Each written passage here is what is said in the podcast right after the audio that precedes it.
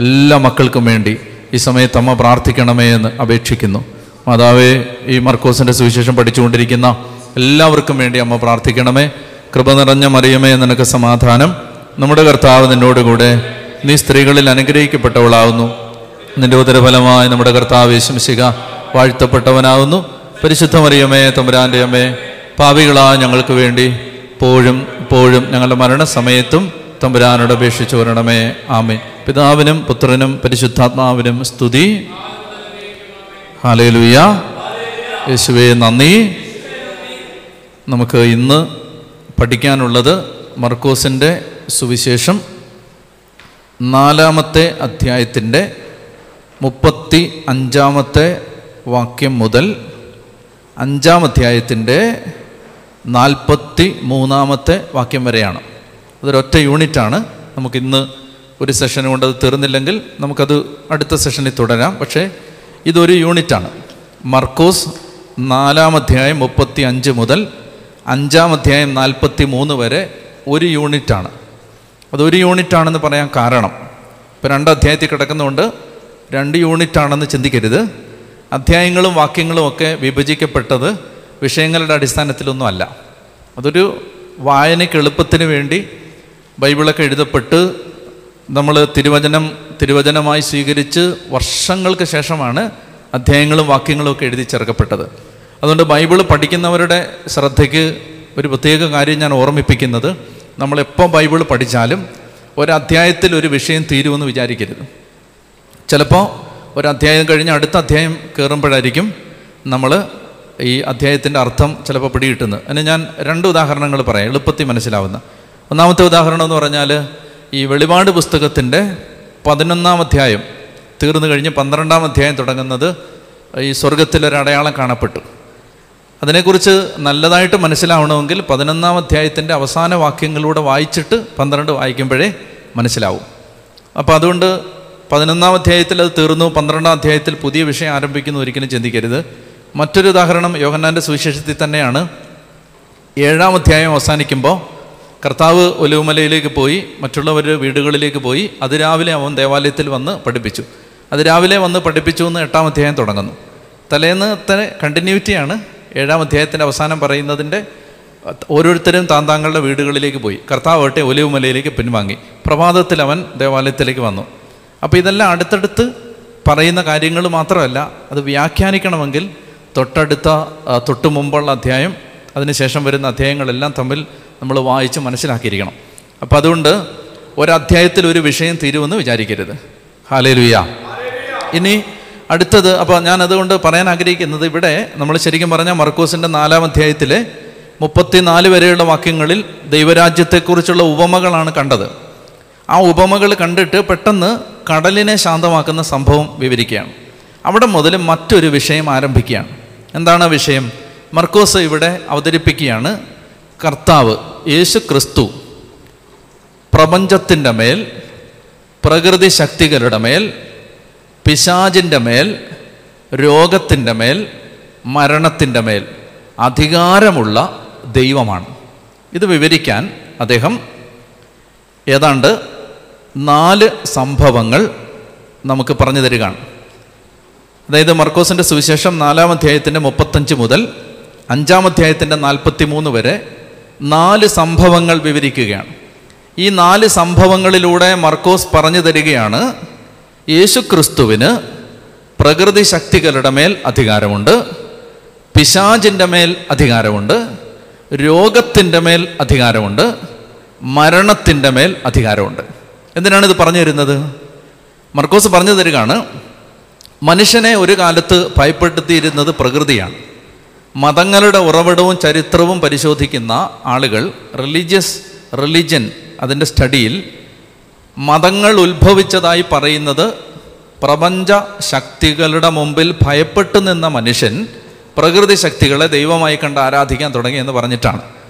പല പ്രകൃതി ശക്തികളെയും മനുഷ്യൻ ദൈവമായി കണ്ട് ആരാധിക്കാൻ തുടങ്ങിയതിന്റെ പിന്നിലുള്ള കാരണം പ്രപഞ്ചത്തിൽ പ്രകൃതിയിൽ നടക്കുന്ന മനുഷ്യനെ ഭയപ്പെടുത്തുന്ന കാര്യങ്ങളുടെ മുമ്പിൽ മനുഷ്യനുണ്ടായ ഭീതിയുടെയും ഭയത്തിന്റെയും അനുഭവങ്ങളിൽ നിന്നാണ്. മനസ്സിലായില്ലേ? അപ്പോൾ ഇടി വെട്ടി. അപ്പോൾ ഇടി മിന്നലിന് അതൊരു ദൈവമാണെന്ന് വിചാരിച്ചു. സൂര്യൻ അതൊരു ദൈവമാണെന്ന് വിചാരിച്ചു. മഴ. ഇന്ത്യയിൽ തന്നെ നമുക്ക് ഉദാഹരണമില്ലേ? ഇതിനെല്ലാം ദൈവമുണ്ട്. അപ്പോൾ പ്രപഞ്ചശക്തികളെ ദൈവമായി കണ്ട് ആരാധിച്ച മനുഷ്യൻ. അപ്പോൾ ഇവിടെ ആ മനുഷ്യൻ പ്രകൃതി ശക്തികളെ അതിന്റെ മുമ്പിൽ ഭയപ്പെട്ട് നിന്ന മനുഷ്യൻ പ്രപഞ്ച ശക്തികളെ കണ്ട് ആരാധിച്ച ആ മനുഷ്യൻ ആ മനുഷ്യനോട് സുവിശേഷം പറയുകയാണ് ഈ പ്രപഞ്ചത്തിന്റെ മേൽ പ്രകൃതി ശക്തികളുടെ മേൽ നിങ്ങൾ ദൈവമായി ആരാധിക്കുന്ന സൂര്യന്റെ മേലും ചന്ദ്രന്റെ മേലും മഴയുടെ മേലും കടലിന്റെ മേലും തിരമാലയുടെ മേലും എല്ലാ അധികാരമുള്ള യഥാർത്ഥ ദൈവം യേശുക്രിസ്തുവാണ്. അത് പറഞ്ഞു കൊടുക്കുകയാണ്. അപ്പോൾ മനുഷ്യൻ പേടിച്ചിരുന്ന ഒരു കാര്യം ഇന്നും ഇപ്പോൾ പ്രളയം ഓക്കി ഓക്കി വന്നപ്പോൾ പേടിച്ചു നമ്മൾ നല്ല മഴ പെയ്യുമ്പോൾ എപ്പോഴും പേടിയാണ്. അല്ലേ?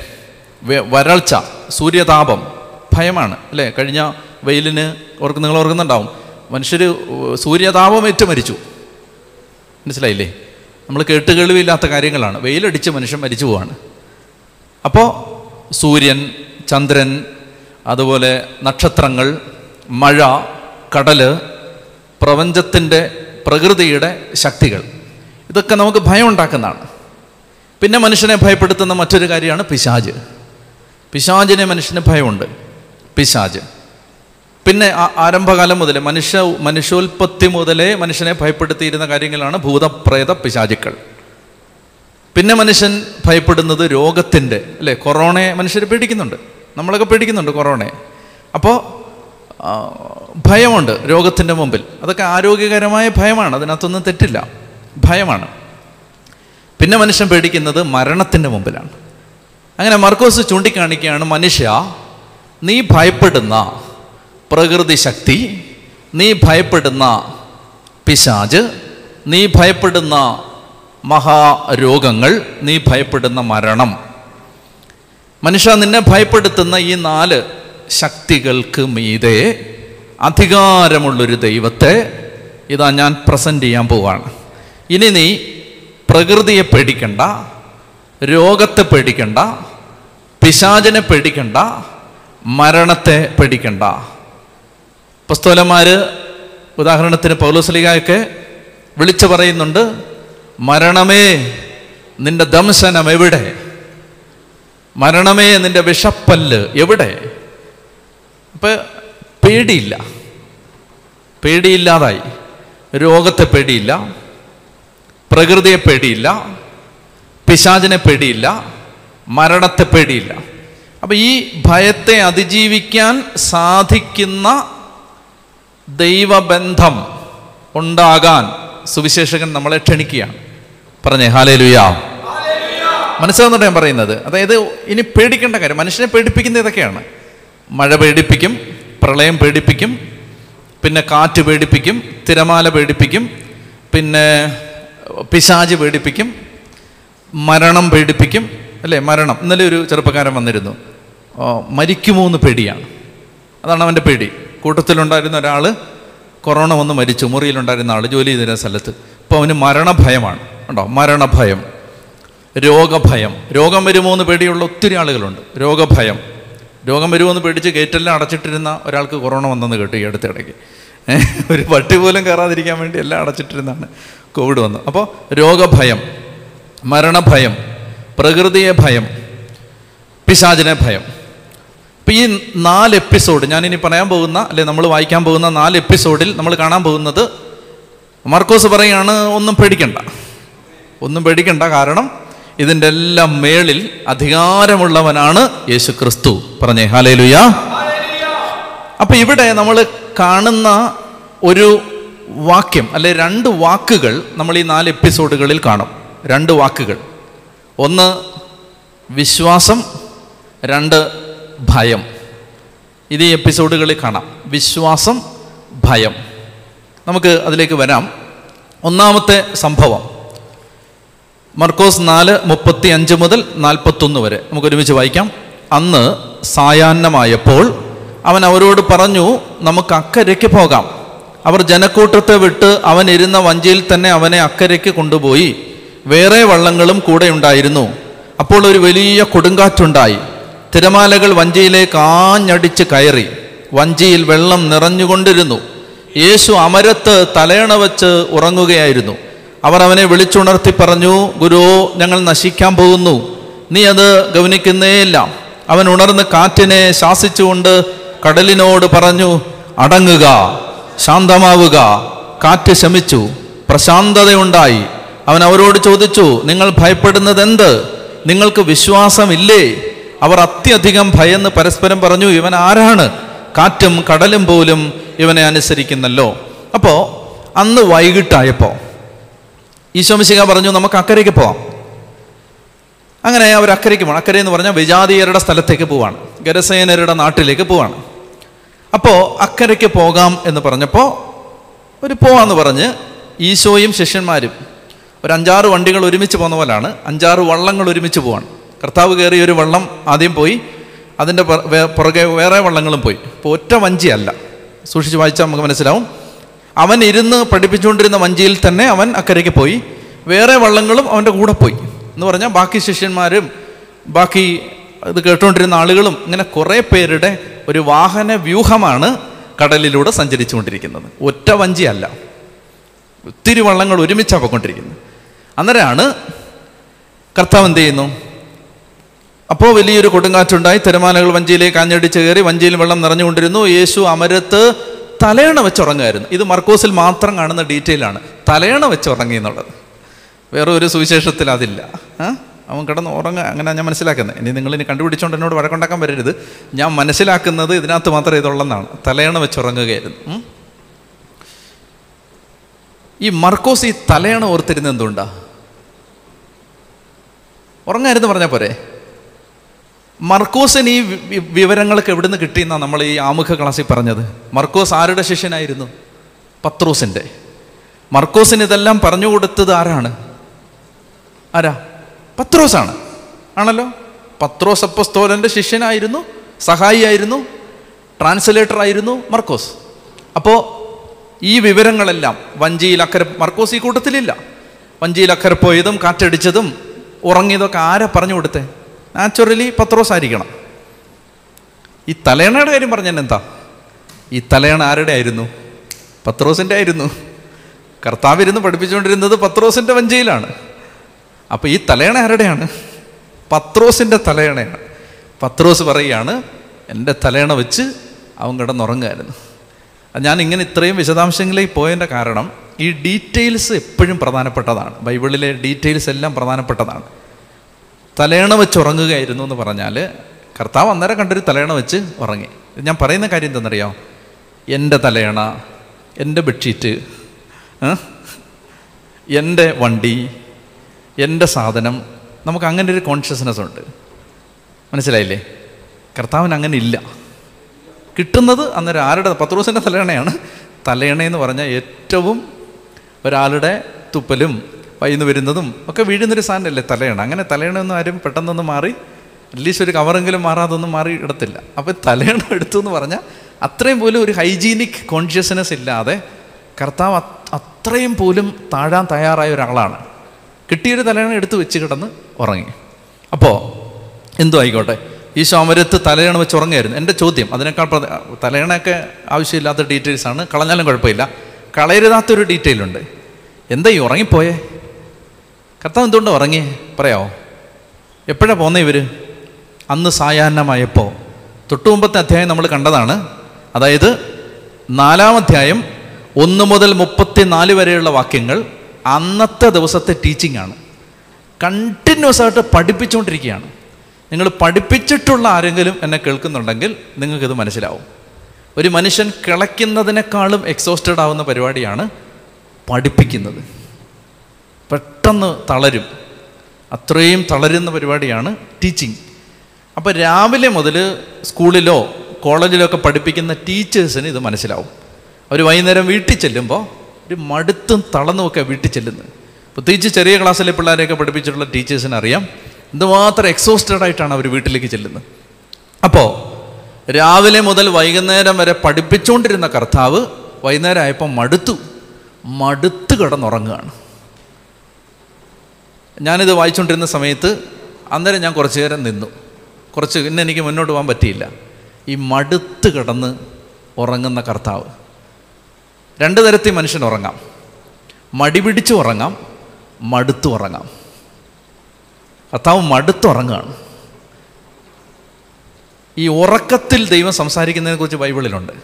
തന്റെ പ്രിയപ്പെട്ടവർ ഉറങ്ങുമ്പോൾ കർത്താവ് അവർക്ക് വേണ്ടത് നൽകും. രാത്രിയിലും എന്റെ അന്തരംഗത്തിൽ പ്രബോധനം തരും. അതുപോലെ തന്നെ യൗസേ പിതാവ് ഉറങ്ങുമ്പോഴാണ് കർത്താവ് സംസാരിക്കുന്നത്. അവന് സ്വപ്നത്തിലാണ് സംസാരിക്കുന്നത്. സാമുവേൽ വാഗ്ദാന പേടകത്തിന്റെ അടുത്ത് കിടന്ന് ഉറങ്ങുമ്പോഴാണ് സംസാരിക്കുന്നത്. ഈ ഉറക്കം അത്ര മോശമല്ല. ഉറങ്ങുന്നത് നല്ലതാണ്. പക്ഷേ മടിച്ചുറങ്ങരുത് മടുത്തുറങ്ങണം. മടി പിടിച്ചുറങ്ങരുത് മടുത്തുറങ്ങണം. ഈ മടുത്തുറങ്ങണമെങ്കിൽ നല്ലപോലെ പണിയെടുക്കണം. നല്ലതുപോലെ പണിയെടുത്തിട്ട് മടുത്തുറങ്ങിയാൽ മടുത്തുറങ്ങുന്നവന്റെ സ്വപ്നങ്ങളിൽ ദൈവം ഇറങ്ങി വന്ന് സംസാരിക്കും. മടി പിടിച്ചുറങ്ങുന്നവന്റെ സ്വപ്നങ്ങളിലല്ല. മനസ്സിലായില്ലേ? മടുത്തുറങ്ങുന്നവന്റെ സ്വപ്നങ്ങളിൽ കർത്താവ് വരും. ഹാലേലുയാ അപ്പോൾ കർത്താവ് തളർന്നുറങ്ങുകയാണ്. നിങ്ങളൊന്ന് ആലോചിച്ച് നോക്കിയേ. വൈകുന്നേരം വരെ ഒരു വള്ളത്തിൽ ഇങ്ങനെ നിന്ന് സംസാരിക്കുകയാണ്. സംസാരിക്കുക എന്ന് പറഞ്ഞാൽ ഇന്നിപ്പോൾ ഈ മൈക്കുണ്ട് എനിക്ക്. അപ്പോൾ ഉച്ചഭാഷിണിയുണ്ട് എന്റെ സ്വരം ഉച്ചത്തിലാക്കുന്ന ഒരു യന്ത്രത്തിന്റെ സഹായത്തോടാണ് ഞാൻ സംസാരിച്ചുകൊണ്ടിരിക്കുന്നത്. എനിക്ക് അത്രയും എക്സോസ്റ്റഡ് ആവേണ്ട ആവശ്യമില്ല. കർത്താവ് അങ്ങനല്ല. കർത്താവിനെ സംബന്ധിച്ച് കടൽ തീരമാണ്. കടൽ തീരത്തിൽ നിങ്ങൾ സംസാരിച്ചിട്ടുണ്ടോ? ഉറക്ക സംസാരിക്കേണ്ടി വരും. കാരണം ഈ തിരമാലയുടെ ആരവമുണ്ട്. ഈ കടലിരമ്പമുണ്ട് ഒരു സൈലന്റായ പ്ലേസ് അല്ല കടൽ തീരം. അവിടെ തിരമാലയുടെ ശബ്ദമുണ്ട്. കാറ്റുണ്ട്. മത്സ്യബന്ധന തൊഴിലാളികൾ മത്സ്യം വിൽക്കുന്ന ആളുകളുടെ സംസാരമുണ്ട്. എല്ലാവരും വരുന്ന സ്ഥലമാണ്. തെരുവാണ്. ക്രൗഡഡായ പ്ലേസാണ് അവിടെ ഒത്തിരി ബഹളമുണ്ട്. അതിനിടയിൽ നിങ്ങൾക്ക് സംസാരിക്കണമെങ്കിൽ നിങ്ങൾ ഉച്ചസ്ഥായിയിൽ സംസാരിക്കണം ഉച്ചസ്വരത്തിൽ സംസാരിക്കണം. നിങ്ങളുടെ ശബ്ദത്തിന്റെ പരമാവധി വോളിയം നിങ്ങളുടെ സ്വരത്തിന്റെ പരമാവധി വോളിയം എടുത്ത് സംസാരിക്കണം. അങ്ങനെ രാവിലെ മുതൽ വൈകുന്നേരം വരെ ഒരാൾ സംസാരിച്ചാൽ അയാൾ മടുത്തു തീർന്നു. പോരാത്തതിന് ഉച്ചയ്ക്ക് ഭക്ഷണം കൊണ്ടുവന്ന് കൊടുക്കുന്നു രാവിലെ ബ്രേക്ക്ഫാസ്റ്റ് കൊടുക്കുന്നു ഇടയ്ക്ക് ജ്യൂസ് കൊടുക്കുന്നു ഒന്നും ഇല്ലല്ലോ ഇന്ന് കഴിച്ചിട്ടും ഉണ്ടാവില്ല. മടുത്തു. അങ്ങനെ മടുത്തപ്പോൾ കർത്താവ് പ്രസംഗം കഴിഞ്ഞ ഉടനെ നമ്മുടെ കൂട്ട് ഇന്നെങ്ങനെ ഉണ്ടായിരുന്നു എന്ന് ചോദിക്കുന്നതിന് പകരം ഉറങ്ങി കിടന്നുറങ്ങി. അങ്ങനെ തളർന്ന് ഉറങ്ങിപ്പോയി. ഉറങ്ങിയപ്പോൾ ഈ കടൽ ഇളകി. ഈ ഗലീലി കടലിന്റെ ഒരു പ്രത്യേകത ഈ കട ഇത് കടലെന്ന് ശരിക്കും പറയാൻ പറ്റില്ല. സംഖ്യ മുപ്പത്തിനാല് പതിനൊന്നിൽ കുറിച്ച് വെച്ചാൽ മതി വായിക്കണ്ട. സംഖ്യ മുപ്പത്തിനാല് പതിനൊന്നിൽ ഇതിനെക്കുറിച്ച് പറയുന്നുണ്ട്. കിന്നേരത്ത് കടൽ എന്നാണ് ഇതിന് പറയുന്നത്. കിന്നേരത്ത് കടൽ കിന്നേരത്ത് കടൽ അതാണ് എന്റെ പേര്. ഗലീലി കടലിന്റെ പഴയ നിയമത്തിൽ ഇവർ പ്രവേശിക്കുന്ന സമയത്ത് ഈ കടൽ കടന്നാണ് ഇവർ കയറുന്നതെന്ന് പറയുന്നത്. കിന്നേരത്ത് കടൽ സംഖ്യ മുപ്പത്തിനാല് പതിനൊന്നിൽ അതിനെക്കുറിച്ച് പറയുന്നുണ്ട്. അപ്പോൾ ആ ഗലീലി കടൽ എന്ന് പറഞ്ഞാൽ വലിയൊരു നമ്മൾ ഈ അറബിക്കടലും ഒക്കെ കണ്ടിട്ടുള്ള ആളുകൾക്ക് ഇത് കടലല്ല. ശരിക്കും ഇത് ശരിക്കും ഒരു തടാകമാണ്. ഒരു തടാകമാണ്.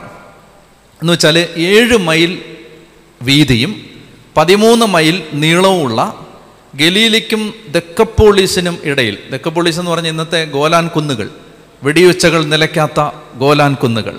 പലസ്തീൻ ഇസ്രായേൽ പ്രശ്നത്തിനിടയിൽ ഷെല്ലുകൾ വന്ന് വീഴുന്ന കുന്നുകളാണത്. അപ്പോൾ ആ ദക്കപ്പോളീസിനും ഗലീലിക്കും ഇടയിൽ കിടക്കുന്ന ഒരു ചെറിയ തടാകം ഏഴ് മൈൽ വീതി പതിമൂന്ന് മൈൽ നീളവുമുള്ള ഗലീലിക്കും ഗോലാൻ കുന്നുകൾക്കും ഇടയിൽ കിടക്കുന്ന ചെറിയൊരു തടാകം. പക്ഷെ ഇതിന്റെ ഒരു പ്രശ്നം എന്താ വെച്ചാൽ കടലെന്ന് പറയാൻ കാരണം ഒരു മുന്നറിയിപ്പുമില്ലാതെ പെട്ടെന്ന് കാറ്റ് വീശും വെള്ളം ഇളകും അങ്ങനെ ഒരു കൊടുങ്കാറ്റുണ്ടാവുന്ന കൊടുങ്കാറ്റ് മുന്നറിയിപ്പുകളില്ലാതെ വരുന്ന കൊടുങ്കാറ്റിന് കുപ്രസിദ്ധമായിരുന്നു ഈ ഗലീലി കടൽ. അപ്പോൾ എപ്പോൾ വേണേലും കാറ്റ് വീശാം. പക്ഷേ ശിഷ്യന്മാർക്ക് പോയി പരിചയമുള്ളത് കൊണ്ട് അവർക്ക് ഒരു കോൺഫിഡൻസ് ഉണ്ട്. അവരിങ്ങനെ പോവാണ്. കർത്താവ് ഉറങ്ങുകയാണ് അങ്ങനെ ഉറങ്ങുന്ന സമയത്ത് പെട്ടെന്ന് കാറ്റടിച്ചു. വലിയ കൊടുങ്കാറ്റുണ്ടായി. തിരമാലകൾ വഞ്ചിയിലേക്ക് ആഞ്ഞടിച്ച് കയറി വഞ്ചിയിൽ വെള്ളം നിറഞ്ഞുകൊണ്ടിരുന്നു. ഈ കടൽ ഇളക്കിയത് ആരാണെന്ന് അടുത്ത എപ്പിസോഡ് കണ്ടാൽ മനസ്സിലാവും. അതായത് നിങ്ങൾ നാല് മൂന്ന് സുവിശേഷത്തിലും ഈശോ കൊടുങ്കാറ്റിനെ ശാന്തമാക്കുന്നതിന് തൊട്ട് ശേഷം വരുന്നത് പിശാച് ബാധിതനെ സുഖപ്പെടുത്തുന്ന സംഭവമാണ്. അപ്പോൾ ഈ കടലിളക്കിയത് ആരാണ് എന്ന് മനസ്സിലാകണമെങ്കിൽ അഞ്ചാം അധ്യായത്തിന്റെ ഒന്ന് മുതലുള്ള പൈശാചിക ബാധയെ പുറത്താക്കുന്ന സംഭവം വായിക്കുമ്പോൾ മനസ്സിലാവും. ഈ പിശാചാണ് ആ- നാട്ടിലുള്ള പൈശാചിക ശക്തികളാണ് ശരിക്കും പറഞ്ഞാൽ കടലിളക്കുന്നത് അപ്പോൾ ഇതൊരു പൈശാചിക ആക്രമണമാണ്. പക്ഷെ കർത്താവ് ഉറങ്ങുകയാണ്. മനസ്സിലായില്ലേ? ഒരു വലിയ പൈശാചിക ആക്രമണം നടക്കുമ്പോഴും കർത്താവ് സമാധാനമായിട്ട് കിടന്നുറങ്ങുകയാണ്. പത്രോസിന്റെ വഞ്ചിയിൽ കിടന്ന് ഇങ്ങനെ ഉറങ്ങുന്നൊരു കർത്താവിനെ പത്രോസ് കണ്ടിട്ടുണ്ട്. അതുകൊണ്ട് പത്രോസ് ഇതുപോലെ പിന്നൊരിക്കൽ ഉറങ്ങി. അപ്പസ്തോല പ്രവർത്തനം പന്ത്രണ്ടാം അധ്യായത്തിൽ പെസകാ തിരുനാളിന്റെ തലേരാവിൽ പിറ്റേ ദിവസം തൂക്കിക്കൊല്ലാൻ വേണ്ടി വെട്ടിക്കൊല്ലാൻ വേണ്ടി വിചാരണ ചെയ്ത് വധിക്കാൻ വേണ്ടി ഹെറോദ് അഗ്രിപ്പ വിധി വാചകം ഉച്ചരിച്ച് വിധിസ്ഥലത്തേക്ക് കൊണ്ടുപോകാൻ വേണ്ടി ഒരു ജയിലിലിട്ട് നാല് പട്ടാളക്കാരെ വീതം നാല് ഷിഫ്റ്റുകളിലായി പതിനാറ് പേരെ കാവൽ നിർത്തി രണ്ട് ചങ്ങല കൊണ്ട് ബന്ധിച്ച് ജയിലിലിട്ട പിറ്റേ ദിവസം മരിക്കുകയാണ്. പിറ്റേ ദിവസം തിരുനാൾ കഴിഞ്ഞാൽ ഉടനെ കൊല്ലും. അങ്ങനെ കൊല്ലാൻ വേണ്ടി കൊണ്ടിട്ട ആ രാത്രിയിൽ അപ്പസോലപ്രവർത്തനം പന്ത്രണ്ടിൽ നമ്മൾ വായിക്കുന്നു. പത്രോസ് നാല് പടയാളികൾക്ക് മധ്യേ ഇരു ചങ്ങലകളാൽ ബന്ധിതനായി കിടന്ന് ഉറങ്ങുകയായിരുന്നു. പിറ്റേ ദിവസം കൊല്ലാൻ പോവാ. പത്രോസ് ഇതെങ്ങനെ പഠിച്ചേ? പത്രോസ് കണ്ടത് ഈ കടലിരമ്പുമ്പോഴും ഈ കാറ്റ് വീശുമ്പോഴും ഒന്നും അറിയാതെ കിടന്നുറങ്ങുന്ന കർത്താവിനെ കണ്ടു വളർന്ന ആളാണ്. അതുകൊണ്ട് പേടിയില്ല. അപ്പം അങ്ങനെ ഈശോ അമരത്ത് തലയിണ വെച്ച് ഉറങ്ങുകയായിരുന്നു. അവർ അവനെ വിളിച്ചുണർത്തി പറഞ്ഞു ഗുരു കണ്ടോ? എന്താ ശിഷ്യന്മാർ ഈശോ വിളിക്കുന്നത് ടീച്ചർ ഗുരു. എന്താ ഗുരു എന്ന് വിളിക്കാൻ കാരണം? ഒരു ദിവസം മുഴുവൻ ടീച്ചർ പഠിപ്പിച്ചുകൊണ്ടിരിക്കുകയായിരുന്നു. ഗുരു ഞങ്ങളിതാ നശിക്കുന്നു. നീ അത് ഗവനിക്കുന്നില്ലേ? അവൻ ഉണർന്ന് കാറ്റിനെ ശാസിച്ചുകൊണ്ട് കടലിനോട് പറഞ്ഞു അടങ്ങുക ശാന്തമാവുക. കാറ്റ് ശമിച്ചു പ്രശാന്തതയുണ്ടായി. അപ്പോൾ കാറ്റിനെ ശാസിച്ചു എന്നാ പറഞ്ഞു? റബ്യൂക്ട് ശാസിച്ചു കണ്ടോ? ഞാൻ പറഞ്ഞില്ല ഇതൊരു പൈശാചിക ബാധയാണ് കാറ്റ് നിൽക്കട്ടെ എന്ന് പറയല്ല കാറ്റിനെ കാറ്റെ നിന്നെ ഞാൻ ശാസിക്കുന്നു എന്നാ പറഞ്ഞു. ശാസിച്ചു. അപ്പോ ഇങ്ങനെയൊക്കെ ഇളക്കി വിടാം പിശാചിന്. ഇങ്ങനെയൊക്കെ പ്രതിസന്ധികൾ സൃഷ്ടിക്കാം. അതിന്റെ ഉദാഹരണമായിട്ട് കണ്ടാൽ മതി. അപ്പോൾ കാറ്റിനെ ശാസിച്ചു കടലിനോട് പറഞ്ഞു അടങ്ങുക ശാന്തമാവുക. കാറ്റ് ശമിച്ചു പ്രശാന്തതയുണ്ടായി. അടുത്ത ചോദ്യം അവൻ അവരോട് ചോദിച്ചു നിങ്ങൾ ഭയപ്പെടുന്നത് എന്തിന് വിശ്വാസമില്ലേ? ഭയം വിശ്വാസം. ഭയം വിശ്വാസം. ഇതിങ്ങനെ ആവർത്തിച്ച് കാണുന്ന രണ്ട് വാക്കുകളാണ്. ഭയം വിശ്വാസം. വിശ്വാസത്തിന്റെ വിപരീത പദം അവിശ്വാസമല്ല ഭയമാണ്. മനസ്സിലായോ? വിശ്വാസത്തിന്റെ വിപരീത പദം അൺബിലീഫ് അല്ല. ഫെയ്ത്തിന്റെ ഓപ്പോസിറ്റ് അൺബിലീഫ് അല്ല ഫിയറാണ് ഭയമാണ്. എന്താ കാര്യം? കാര്യം ഇത്രയേ ഉള്ളൂ.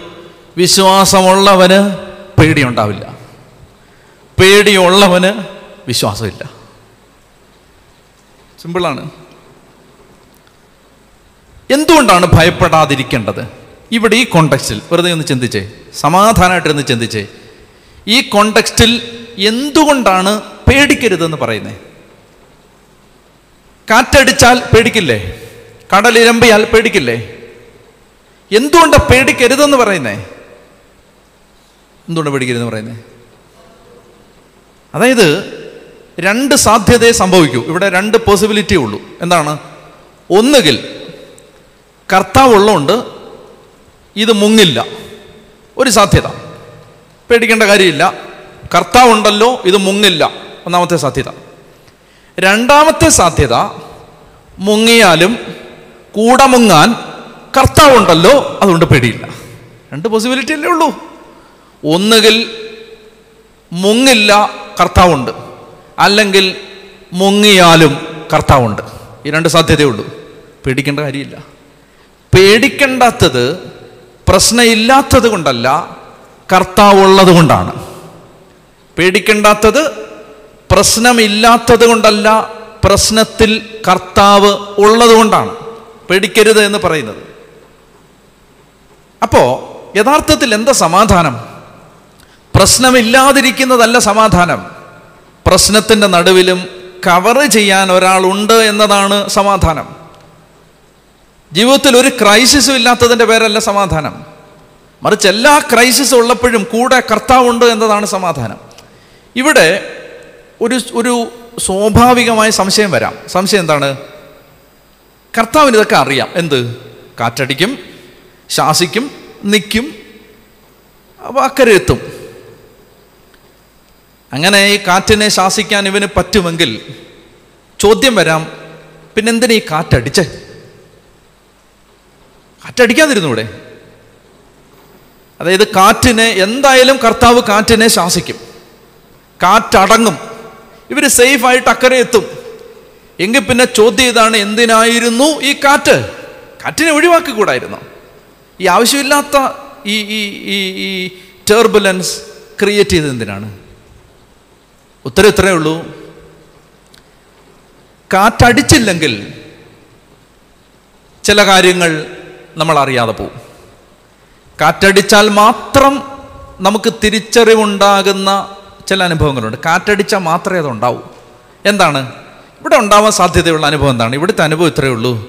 അതായത് ഏത് കാറ്റടിച്ചാലും ഈ കടൽ എത്ര ആർത്തിരമ്പിയാലും ഈ സാഗര ഗർജനം എത്ര ശക്തമായി ഉയർന്നാലും ഈ വീശിയടിക്കുന്ന കാറ്റിന്റെ നടുവിലൂടെയും അലറുന്ന ഈ തിരമാലകൾക്ക് നടുവിലൂടെയും ഒരു പോറൽ പോലും ഏൽപ്പിക്കാതെ നിന്നെ അക്കരെ എത്തിക്കാൻ നിന്റെ അടുത്ത് കിടന്നുറങ്ങുന്നവന് ശക്തിയുണ്ടെന്ന് നീ തിരിച്ചറിയാനായിരുന്നു ഈ കാറ്റ്.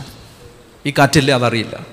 ഈ ചെങ്കടലിലേക്ക് വളരെ നമുക്ക് ക്ലാസിക്കലായിട്ട് പറയാൻ പറ്റുന്ന ഒരു എക്സാമ്പിൾ ചെങ്കടലിന്റെയാണ്.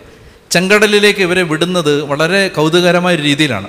അതായത് ശരിക്കും പറഞ്ഞാൽ ഏതാനും ദിവസങ്ങൾ കൊണ്ട് നടന്നെത്താവുന്ന ദൂരമേ ഉള്ളൂ ഈ കാനാൻ ദേശത്തേക്ക്. ഈജിപ്തിൽ നിന്ന് അവർ പുറപ്പെട്ടപ്പോൾ ഫിലിസ്തീനയുടെ ദേശത്തൂടെ പോയാൽ ഏതാനും ദിവസങ്ങൾ കൊണ്ട് കഷ്ടിച്ചൊരു മാസം കൊണ്ട് എത്താവുന്ന ദൂരേ ഉള്ളൂ. പക്ഷേ കർത്താവ് അവരെ വിട്ടില്ല അതിൽ വിടാതെ ചെങ്കടലിന് നേരെ വിട്ടു. നമുക്ക് ലോജിക്കലായിട്ട് ചിന്തിക്കുന്ന ഏതൊരാൾക്കും മനസ്സിൽ സംശയം വരെ എന്തിനാണ് ഈ ചെങ്കടലിന് നേരെ വിട്ടത്? മര്യാദയ്ക്ക് ഏറ്റവും സേഫായ സ്ഥലത്തൂടെ എത്തിച്ചൂടെ? പക്ഷേ ഈ ജനം വന്ന് ചെങ്കടലിന് മുമ്പിൽ നിൽക്കുകയാണ്. പുറകിൽ ഉഗ്ര കോപത്തോടെ ഈ ജനതയെ മുഴുവൻ അപ്പാടെ തുടച്ചു നീക്കാനുള്ള ക്രോധാവേശത്തോടെ സൈന്യവുമായി പാഞ്ഞു വരുന്ന ഫറവോ പിന്നിലുണ്ട്. മുന്നിൽ ഈ അലറിയാർക്കുന്ന മഹാസാഗരമുണ്ട്. രണ്ട് വശത്തേക്കും പോയ ചതുപ്പ് നിലങ്ങളും അതിന്റെ ഒടുവിൽ മഹാമലകളും. അപ്പോൾ മുന്നോട്ടോടിയാൽ രക്ഷയില്ല പിന്നോട്ട് തിരിയാൻ പറ്റില്ല. മരണം പിന്നിലുണ്ട് മുന്നിലുണ്ട് ഇടത്തുമുണ്ട് വലത്തുമുണ്ട് മുന്നിലേക്ക് നോക്കിയിട്ട് പ്രതീക്ഷയില്ല പിന്നിലേക്ക് നോക്കിയിട്ട് പ്രതീക്ഷയില്ല ഇടത്തും വലത്തും പ്രതീക്ഷയില്ല. ഇനിയിപ്പോൾ നോക്കാൻ ഒറ്റ ഡയറക്ഷനേ ഉള്ളൂ. മേളിലോട്ട്. അതുകൊണ്ട് അവർ മേളിലോട്ട് നോക്കി. മുന്നിൽ നിന്ന ആൾ ആദ്യം നോക്കി മോശ എന്നാ ചെയ്യും? ഈ ജനതയെ എന്തുമാത്രം പെടാപ്പാട് പെട്ടിട്ടാണ് പുറത്തു കൊണ്ടുവന്നതെന്നറിയാമോ ഇപ്പം ഇതാ ഈ മഹാസാഗരം നക്കിത്തുടയ്ക്കാൻ കാത്തു നിൽക്കുമ്പോൾ എന്തു ചെയ്യും? കഥ പറഞ്ഞു വടി നീട്ടാൻ പറഞ്ഞു. വടി നീട്ടി കടൽ വിഭജിച്ചു. ജനം അക്കരെ എത്തി ചെങ്കടലിന് ഇക്കരെ നിന്ന ജനമല്ല ചെങ്കടലിന് അക്കരെ നിൽക്കുന്നത്. അവർക്ക് മനസ്സിലായി ഒരു ദൈവമുണ്ട്. ആ ദൈവം ഈ കടലിനേക്കാളും ഈ ഫറവയെക്കാളും ഈ തിരമാലയെക്കാളും ശക്തിയുള്ളൊരു ദൈവമാണ്. ഈ ജനതയുടെ ദൈവബോധം വിശ്വാസം വളരുന്നത് ചെങ്കടൽ കടന്നിട്ടാണ്. അപ്പോൾ ക്രൈസിസ് ഉണ്ടാവുമ്പോൾ പ്രയാസപ്പെടരുത്. ഈ ക്രൈസിസിലൂടെ മാത്രം പഠിക്കുന്ന പാഠങ്ങളുണ്ട് ജീവിതത്തിൽ അത് ക്രൈസിസ് ഇല്ലാത്ത ഒരാൾക്ക് കിട്ടില്ല.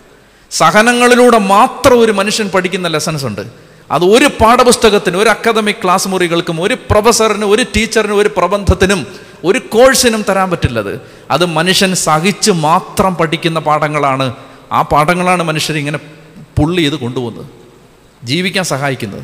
പറഞ്ഞേ ഹാലേ ലുയാ ഹാലേ ലുയാ അപ്പൊ കർത്താവ് പറയാണ് എന്തിനാ പേടിക്കുന്നേ? പേടിക്കരുതെന്ന് പറയുന്നതിന്റെ കാരണം ഞാനിവിടെ ഉണ്ടല്ലോ. ഞാനിവിടെ ഉണ്ടല്ലോ. ഞാനുള്ളതുകൊണ്ട് ഒന്നീ മുങ്ങില്ല മുങ്ങിയാലും ഞാനുണ്ട്. മുങ്ങിയപ്പോഴും പത്രോസിന്റെ കൈക്ക് പിടിച്ച് പൊക്കിയ ഒരാളില്ലേ അവിടെ? അതുകൊണ്ട് പേടിക്കേണ്ട കാര്യമില്ല. പ്രപഞ്ചശക്തികളുടെ മേലുള്ള യേശുവിന്റെ അധികാരം പ്രദർശിപ്പിച്ച ഈ അത്ഭുതം യേശു ദൈവമാണ് എന്ന ബോധ്യം ശിഷ്യന്മാരിൽ ഒരിക്കൽ കൂടെ ഉറപ്പിച്ചു. ഈ അത്ഭുതം കഴിയുമ്പോൾ അവർ കുറച്ചുകൂടെ വ്യക്തമായി അവർ ചോദിക്കുന്ന ചോദ്യം എന്താണ്? ചോദിക്കുന്ന ചോദ്യം ഇവൻ ആരാണ്? ടീച്ചറേന്നാണ് വിളിച്ച നേരത്തെ. സാറേ ഞങ്ങൾ നശിക്കാൻ പോകുന്നു എന്ന് പറഞ്ഞാണ്. അടുത്ത ചോദ്യം ഇതാണ് ഇവൻ ആരാണ്? കാറ്റും കടലും പോലും ഇവനെ അനുസരിക്കുന്നല്ലോ. കണ്ണുകൾ അടച്ച് പ്രാർത്ഥിക്കാൻ കർത്താവ്. ഈ നിമിഷങ്ങളിൽ അങ്ങ് തരുന്ന വെളിപ്പെടുത്തലുകൾക്കും ബോധ്യങ്ങൾക്കും ഞങ്ങൾ നന്ദി പറഞ്ഞ് പ്രാർത്ഥിക്കുന്നു. ഭയം ഞങ്ങളിലുണ്ട്. പലപ്പോഴും ഞങ്ങളുടെ മനസ്സ് പതറുകയും ഭീതിപ്പെടുകയും നിരാശപ്പെടുകയൊക്കെ ചെയ്യുന്നുണ്ട്. വിശ്വാസത്തിന്റെ കുറവാണത് എന്ന് ഞങ്ങൾ മനസ്സിലാക്കുന്നു. ഭയത്തിന്റെ വിപരീത ഭാവമാണ് വിശ്വാസമെന്ന് തിരിച്ചറിയുന്നു. താവേ ശിഷ്യന്മാരിൽ ആ വിശ്വാസം വളർന്നു വന്നതുപോലെ ഞങ്ങളെയും വിശ്വാസത്തിൽ അങ്ങ് വളർത്തണമേ എന്ന് ഞങ്ങൾ പ്രാർത്ഥിക്കുന്നു. യേശുവെ നന്ദി. യേശുവെ സ്തുതി. യേശുവെ ആരാധന. പിതാവിന്റെയും പുത്രന്റെയും പരിശുദ്ധാത്മാവിന്റെയും നാമത്തിൽ